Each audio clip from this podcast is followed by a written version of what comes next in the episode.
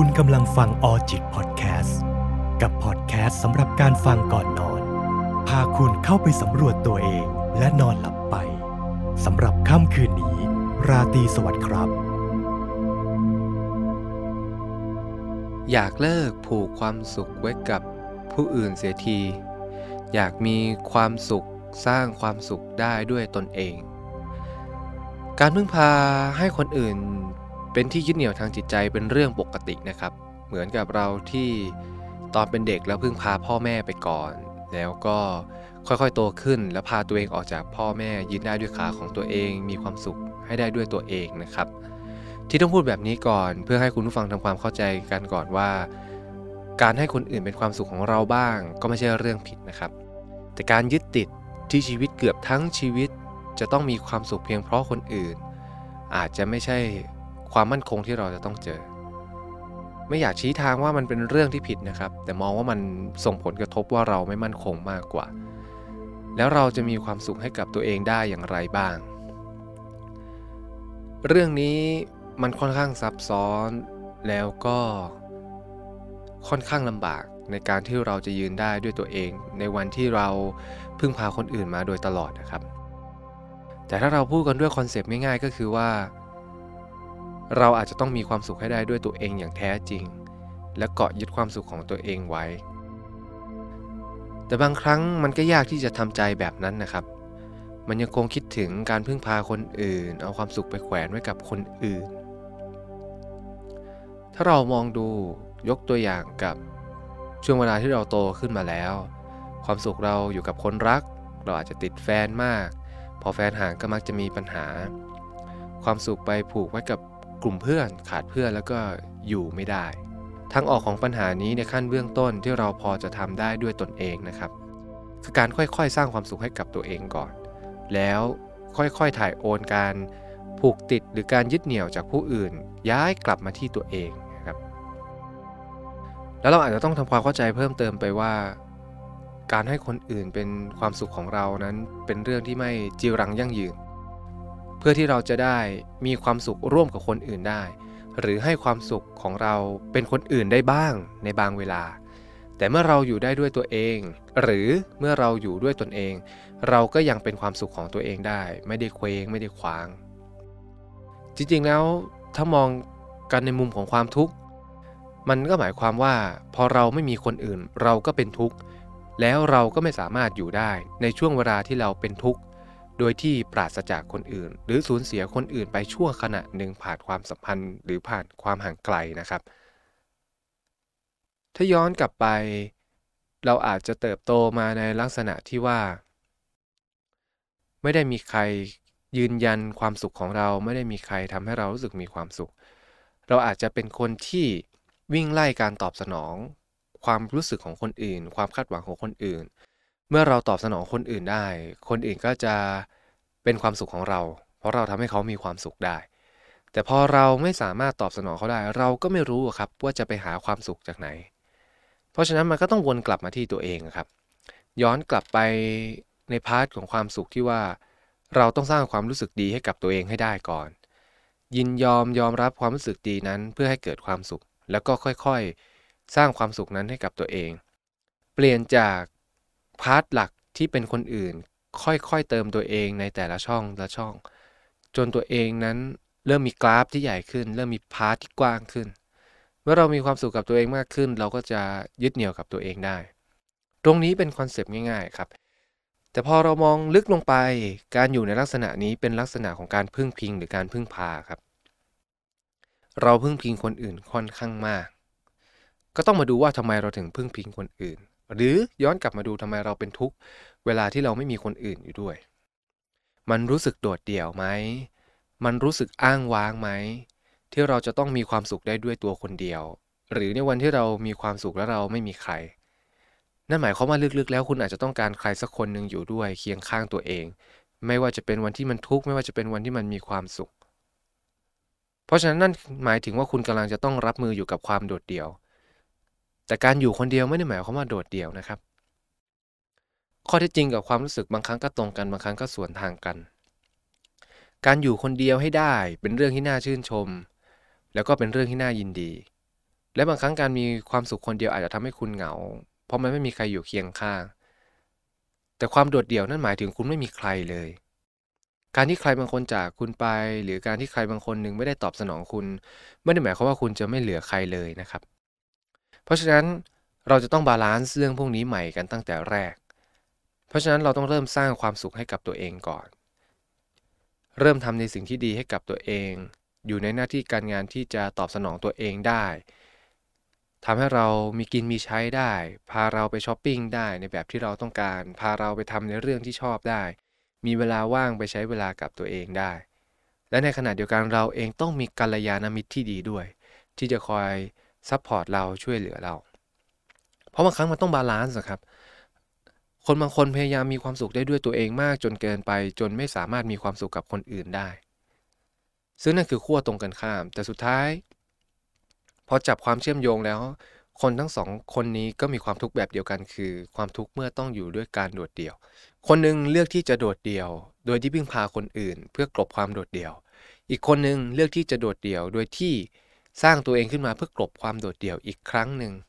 และตัดตัวเองออกจากคนอื่นเพราะกลัวที่จะเจ็บปวดเมื่อคนอื่น พัดพากจากเราไป เพราะฉะนั้นแล้วในแง่ของวิธีการหรือชุดความคิดเราพูดมากันค่อนข้างเยอะนะครับในอพิโซดก่อนหน้า ในประเด็นนี้เราอาจจะต้องพูดถึง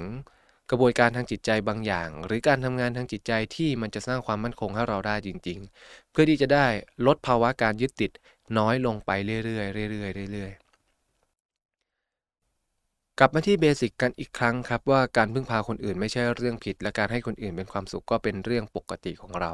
แต่มันสำคัญว่าตอนคุณอยู่คนเดียวนี่แหละ มันจะเป็นยังไงบ้าง เพราะฉะนั้น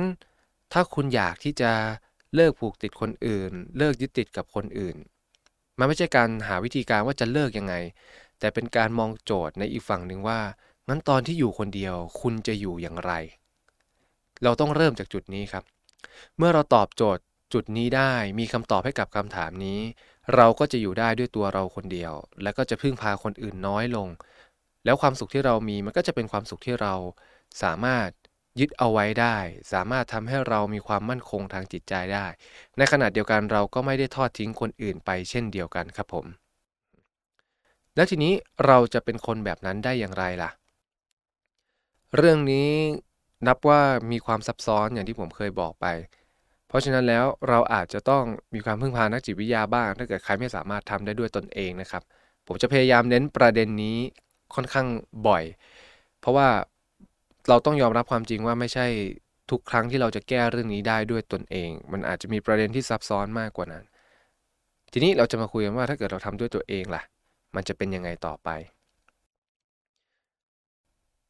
เรื่องนี้จะประกอบไปด้วย 3 องค์ประกอบหลักๆ1คือตัวเราครับ 2 คือคนรอบข้าง และ 3 คือภาพในอนาคตของเรา คนที่อยู่โดยที่ต้องยึดติดคนอื่น ส่วนหนึ่งมันขาดภาพในอนาคตนะครับ และส่วนหนึ่งมันก็ขาดกัลยาณมิตรที่ดีหรือคนรอบข้างที่ดี คนกลุ่มนี้ถ้าเราไปดูนะครับ มักจะมีพื้นฐานทางครอบครัวที่ไม่ค่อยดีเท่าไหร่ ไม่ใช่ทั้งหมดนะครับ แต่ส่วนใหญ่มักจะเป็นแบบนั้นแล้วพอพวกเขาโตขึ้นเขาก็เลือกที่จะไปยึดเกาะกับคนอื่น เพื่อให้คนอื่นเป็นความสุขของเขา หรือบางครั้งเขาเลือกที่จะทำให้คนอื่นมีความสุขเพื่อให้ตัวเองมีความสุข แล้วก็กลบความโดดเดี่ยวภายในจิตใจเอาไว้ เพราะฉะนั้นเราต้องพัฒนา 3 องค์ประกอบนี้ไปพร้อม ๆ กันเลยครับ นอกจากดูแลตัวเองแล้วพัฒนาตัวเองแล้ว เราจะต้องหากัลยาณมิตรที่ดีให้ได้ด้วย เพราะว่าถ้าเกิดคุณคบคนไม่ดีอะต่อให้เขาเป็นความสุขให้คุณได้ เขาก็จะทำร้ายคุณพาคุณใน พาคุณไปในทางที่ไม่น่ารัก พาคุณไปในทางที่ไม่ดี แล้วท้ายที่สุดเขาก็จะทำคุณเจ็บ และมันจะไม่ใช่เป็นการรักษาองค์ประกอบ แต่มันจะเป็นการทำให้คุณพึ่งพิงเขามากกว่าเดิม หรือพาคุณหลงทางไปเลย และท้ายที่สุดคุณจะต้องมีเป้าหมายของตัวเองให้ยึดนะครับ เพราะนั่นคือสิ่งที่คุณจะต้องเกาะไว้ ในความเป็นจริงของมนุษย์เรา ซึ่งฟังแล้วอาจจะน่าเจ็บปวดก็คือ ไม่มีใครอยู่กับเราได้ตลอดชีวิตนะครับ แม้วันนี้จะมีกัลยาณมิตรที่ดีแค่ไหน แม้วันนี้จะมีเพื่อนที่ดีแค่ไหน แต่เราก็ต้องมองข้อเท็จจริงไว้เสมอว่าเขาอยู่กับเราไม่ได้ตลอดหรอก อย่างน้อยท้ายที่สุดทุกคนก็ต้องแยกย้ายกันไปใช้ชีวิตของตัวเอง ไปอยู่กับครอบครัวของตัวเองไปสร้างอนาคตของตัวเอง แต่เราก็ยังคงผูกพันกันด้วยสายสัมพันธ์นะครับ และก็สามารถกลับมาเจอกันได้เสมอ เพราะฉะนั้นเราเองก็ต้องมีเป้าหมายของตัวเอง เราอยากเป็นคนแบบไหนเราวาดฝันเอาไว้แบบไหน แล้วเราก็เดินทางตามความฝันนั้น เดินทางตามความเข้าใจของเราว่า นี่แหละคือทางที่ฉันจะไปนี่แหละหนทางที่ฉันจะไปสู่เป้าหมายของตัวเอง เมื่อคุณพัฒนา 3 องค์ประกอบนี้ไปได้พร้อม ๆกัน มันจะไม่ได้ทำให้คุณแข็งแกร่งจนโดดเดี่ยวนะฮะแต่มันจะทำให้คุณอยู่ได้อย่างสมดุลนะครับ ตอนที่คุณอยู่คนเดียวก็อาจจะมีเหงาบ้าง เบื่อเบื่อเซ็งเซ็งบ้าง แต่มันก็อยู่ได้ มันไม่ต้อง ร้องขอหรือไปควานหาใคร มันไม่ต้องไปตามหาใครมาเป็นความสุขให้กับคุณ คุณก็อยู่ของคุณได้ในแบบของคุณ แล้วคุณก็ยังสร้างความสัมพันธ์อื่น ๆ ได้ไม่ว่าจะเป็นคนรัก หรือกลับไปหาครอบครัวถ้าคุณสามารถกลับไปหาเขาได้ แต่อย่างที่ผมบอกครับคนส่วนใหญ่มักจะมีพื้นฐานครอบครัวที่ไม่ค่อยดีในประเด็นนี้ แล้วก็ไม่สามารถกลับไปหาครอบครัวได้ ซึ่งถ้ากลับไปไม่ได้ก็ไม่เป็นไรครับก็เรียนรู้ที่จะอยู่ด้วยตัวเองแล้วก็สร้างความสัมพันธ์ใหม่ขึ้นมาให้มันดี ไม่ว่าจะเป็นเพื่อนสนิทรูเมทหรืออะไรก็ตาม ในขณะเดียวกัน ตัวคนเองที่ค่อยๆดีขึ้นดีขึ้นทำอะไรแล้วเริ่มมีคุณค่าเริ่มมีประโยชน์ มันก็จะสนับสนุนให้ตัวคุณมั่นคงมากขึ้นช่วงเวลาที่อยู่เพียงลำพัง แล้วพอคุณมีกัลยาณมิตรที่ดี ช่วงเวลาที่เจอกันมันก็จะมีความสุขครับ แล้วคุณก็จะยอมรับได้ว่า ถ้ามันไม่มีเขาคุณก็จะอยู่ได้ หรือสักวันหนึ่งเขาก็ต้องจากคุณไปอย่างเงี้ยครับคนที่เอาความสุขไปไว้กับ คนอื่นมันเหมือนกับให้คนอื่นมาตอบสนองความต้องการภายในจิตใจของตัวเอง เพราะนั้นวิธีแก้มันต้องแก้ในทางกลับกันเสมอครับ คือเราเองเนี่ยแหละที่จะต้องตอบสนองความต้องการในจิตใจของเรา เราลองมองดูสิครับว่าเราต้องการอะไร เวลาที่เราไปยึดติดกับคนอื่น บางครั้งเราอยากได้รับการยอมรับ เราก็ยึดติดกับแฟนมาก จนห่างจากแฟนไม่ได้ หรือเลิกกันแล้วก็ต้องกลับไปหาเขาเพราะเขาเคยยอมรับเราได้ บางครั้งเราต้องการความรัก เพราะเราไม่เคยได้รับความรักแบบนี้มาก่อน พอเพื่อนคนนี้ที่เคยรักเรามากๆ เพื่อนไปมีแฟนบางทีเราก็จะรู้สึกเสียใจ เพราะแบบเพื่อนจะต้องแบบทอดทิ้งเราไป ครั้งหนึ่งคนอื่นอาจจะเคยตอบสนองเราได้ ถ้าเขาหายไปเราก็เอาคนอื่นมาตอบสนองได้ แต่นั่นจะเป็นการเปลี่ยนสถานที่หรือเปลี่ยนบุคคลที่เราจะพึ่งพิง เพราะฉะนั้นเราจะต้องลดการยึดติดลง เรายังคงรักษาคนอื่นไว้เพื่อที่จะเป็นความสุขของเราบ้าง ให้เราพึ่งพาได้บ้าง แต่หลักๆก็ต้องมาจากเราครับ เราจะต้องเชื่อมั่นในความสุขของตัวเอง เราจะต้องมองว่าตัวเองนั้นเป็นที่พึ่งสำคัญต่อตอนเอง เราจะต้องมองว่าตัวเองนั้นเป็นสิ่งที่สำคัญที่สุดในชีวิตเรา แล้วเป้าหมายหลักของเราคือการดำเนินชีวิตโดยที่เดินทางไปสู่เป้าหมาย ชีวิตที่เราวางไว้ มันจะเชื่อมโยงไปถึง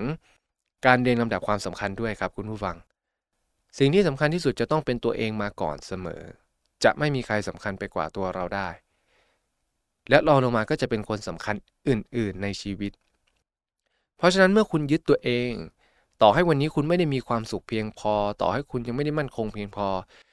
แต่อย่างน้อยถ้ามันมีเป้าหมายให้ยึดว่าคุณอยากเป็นคนแบบนี้ อยากทำงานแบบนี้ อยากมีอาชีพแบบนี้ อยากมีเงินเท่าไหร่ อยากมีบ้านแบบไหน อยากย้ายไปอยู่ประเทศไหน มันไปได้อะครับ เราโฟกัสต่อเป้าหมายตัวเอง โดยที่เป้าหมายเราก็ไม่ต้องไปยึดติดกับคนอื่นด้วยนะ บางครั้งเราตั้งเป้าหมายว่าจะต้องแต่งงานจะต้องมีลูก สุดท้ายคนอื่นก็ยังเป็นเครื่องมือในการตอบสนองเป้าหมายของคุณอยู่ดีครับ ซึ่งถามเพื่อผิดไหมก็ไม่ แต่นั่นจะเอามาเป็นเป้าหมายลำดับที่ 1 ก็ไม่ค่อยมั่นคงเท่าไหร่ เราจะต้องมีเป้าหมายของตัวเองโดยที่มีเรานั่นแหละ ที่ยืนอยู่ตรงนั้นการที่เรายืนเป็นตัวหลักหรือยืนอยู่คนเดียวไม่ได้หมายความว่าเราปฏิเสธคนอื่นหรือเราโดดเดี่ยวนะครับ เพียงแต่ เราให้ความสำคัญกับตัวเราและเลือกที่จะให้ตัวเราเนี่ยเป็นที่พึ่งต่อตนเองเป็นหลัก แล้วคนอื่นก็รองลงมา เช่น คุณอาจจะตั้งเป้าว่าอยากจะทำงานให้ได้เดือนละห้าหมื่นอยากอยู่ในตำแหน่งที่สูงสูง หรืออยากไปทำงานที่ต่างประเทศ นี่คือเป้าหมายหลักของคุณเลย อยากเรียนจบปริญญาเอก อยากที่จะสร้างร้านกาแฟเป็นของตัวเอง แล้วก็ดำเนินตามความฝันของตัวเอง โดยเป้าหมายลำดับที่ 2 ก็ยังมีคนอื่นมาเกี่ยวข้องได้นะ อยากจะให้พ่อแม่มีความสุข อยากจะให้พ่อแม่รักษาตัวเองได้จากเงินของเรา อยากจะแต่งงานมีลูก อยากจะมีกลุ่มเพื่อนสนิทที่มาแฮงเอาท์กันได้บ้างนะมันก็ยังจัดลำดับได้นะครับ แต่เราเองครับต้องยอมรับว่าเราต้องมองตัวเองเป็นที่พึ่งสำคัญก่อน ตัวเราจะต้องมาก่อนให้ได้ เมื่อเราปรับทัศนคติตรงนี้ได้ และย้อนกลับไปในประเด็นในเรื่องของความสุขว่า คุณสร้างความสุขให้ตัวเองนะ คุณยอมรับความรู้สึกดีที่เกิดขึ้นนะ คุณเชื่อในสิ่งที่คุณทำนะ แล้วคุณก็มองเห็นคุณค่าของคุณ คบเพื่อนดีๆ เป็นกัลยาณมิตรที่ดี เป็นกลุ่มเพื่อนที่คอย support ซึ่งกันและกัน เป็นกลุ่มคนที่คอยช่วยเหลือสนับสนุนกันอยู่ตลอดเวลา พากันไปในทางที่ดี ไม่ทำเรื่องผิดกฎหมายผิดศีลธรรมจรรยาบรรณเป็นเรื่องที่บุคคลส่วนใหญ่พอจะยอมรับได้ แล้วมันก็ยังสามารถไปต่อในประเด็นอื่น ๆได้ เห็นไหมว่ามันจะเป็นองค์ประกอบที่สอดคล้องกันมาก แล้วคุณก็จะอยู่ได้ด้วยตัวคนเดียว โดยที่ไม่ได้โดดเดี่ยวด้วย เพราะฉะนั้นเรื่องนี้ข้อควรระมัดระวังก็คือบางคนพยายามอยู่ได้ด้วยตัวเองมากจนเกินไปจนเกิดความรู้สึกโดดเดี่ยว และนั่นก็จะเป็นผลลัพธ์ในทางกลับกันที่ค่อนข้างอันตรายแล้วก็น่ากลัวครับ ผมพยายามเพิ่มประเด็นนี้เพื่อระมัดระวังให้กับคุณผู้ฟังบางท่านที่ พอเราได้คุยกันว่าเราต้องมีความสุขด้วยตัวเองก็ตัดทุกคนออกไปเลยอย่างเงี้ยครับซึ่งจริง ๆ มันแฝงไว้ด้วยความโดดเดี่ยว และประเด็นที่ลึกจริง ๆ ในเรื่องของการพึ่งพาคนอื่น ก็เพราะว่าเราไม่อยากโดดเดี่ยวไง เราเลยต้องมีคนอื่นอยู่ข้างเราเสมอ มันเลยเหมือนจะต้องกอดแขนกอดอกจับมือคนอื่นไว้อยู่ตลอดเวลาเพื่อกลบความโดดเดี่ยว เพราะฉะนั้นในประเด็นนี้เรากำลังจัดการกับความโดดเดี่ยว เรากำลังรับมืออยู่กับการที่เราจะต้องอยู่อย่างโดดเดี่ยว แต่ย้ำกันให้ชัดอีกครั้งครับว่าการอยู่คนเดียวไม่ได้แปลว่าเราจะโดดเดี่ยวนะ เพราะนั้นอยู่คนเดียวให้ได้ สร้างความสุขให้ได้ด้วยตัวเอง สร้างเป้าหมายชีวิตของเราอย่างเป็นรูปเป็นร่าง และเลือกคบเพื่อนที่ดี คบคนที่ดี สร้างกัลยาณมิตรที่ดี เป็นคนดีให้กับเพื่อนเรา เป็นกัลยาณมิตรให้กับความสัมพันธ์รอบข้างเรา แล้วทั้ง 3 องค์ประกอบนี้จะทำให้คุณอยู่ได้ โดยที่มันสามารถ ต่อสู้กับความโดดเดี่ยวได้ มันสามารถจัดการกับความโดดเดี่ยวได้ คุณก็ยังคงมีความสุขเมื่ออยู่กับคนรอบข้างในความสัมพันธ์ได้ ยังยิ้มได้หัวเราะได้เมื่อมีใครสักคนหนึ่งมานั่งทานข้าวกับคุณ ยังคงมีความสุขได้เมื่อมีใครสักคนหนึ่งนั่งจิบกาแฟไปพร้อมกับคุณ ยังคงเปิดเผยเรื่องราวความรู้สึกความทุกข์ใจขึ้นได้ เมื่อคุณไปแฮงเอาท์ในร้านใดร้านหนึ่ง และเมื่อคุณอยู่ด้วยตัวคนเดียว คุณก็ยังมีความสุขได้ ไม่เคว้งคว้างมีกิจกรรมที่คุณต้องไปทำไปพักผ่อนในแบบของคุณเที่ยวคนเดียวได้ กินข้าวคนเดียวก็ได้ ดูหนังฟังเพลงคนเดียวก็ได้ เล่นเซิร์ฟบอร์ดคนเดียวก็ได้ เดินป่าคนเดียวเที่ยวทะเลคนเดียวก็ได้ กลับมาก็ยังมีกัลยาณมิตรของคุณ ว่างตรงกันก็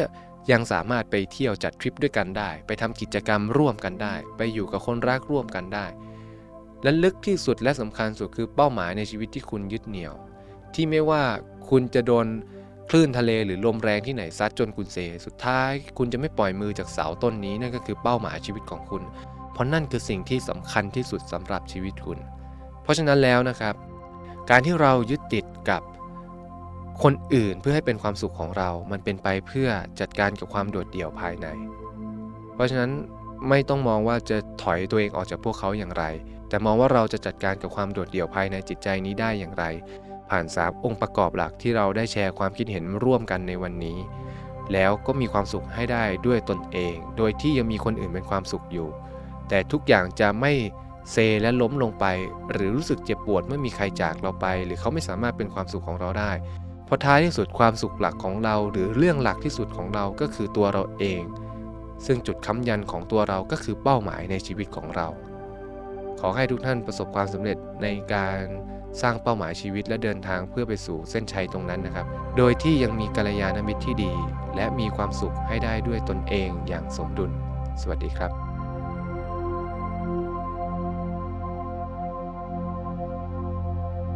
ออจิตพอดแคสต์ดาวน์โหลดได้แล้ววันนี้ทั้ง iOS และ Android สำหรับค่ำคืนนี้ ราตรีสวัสดิ์ครับ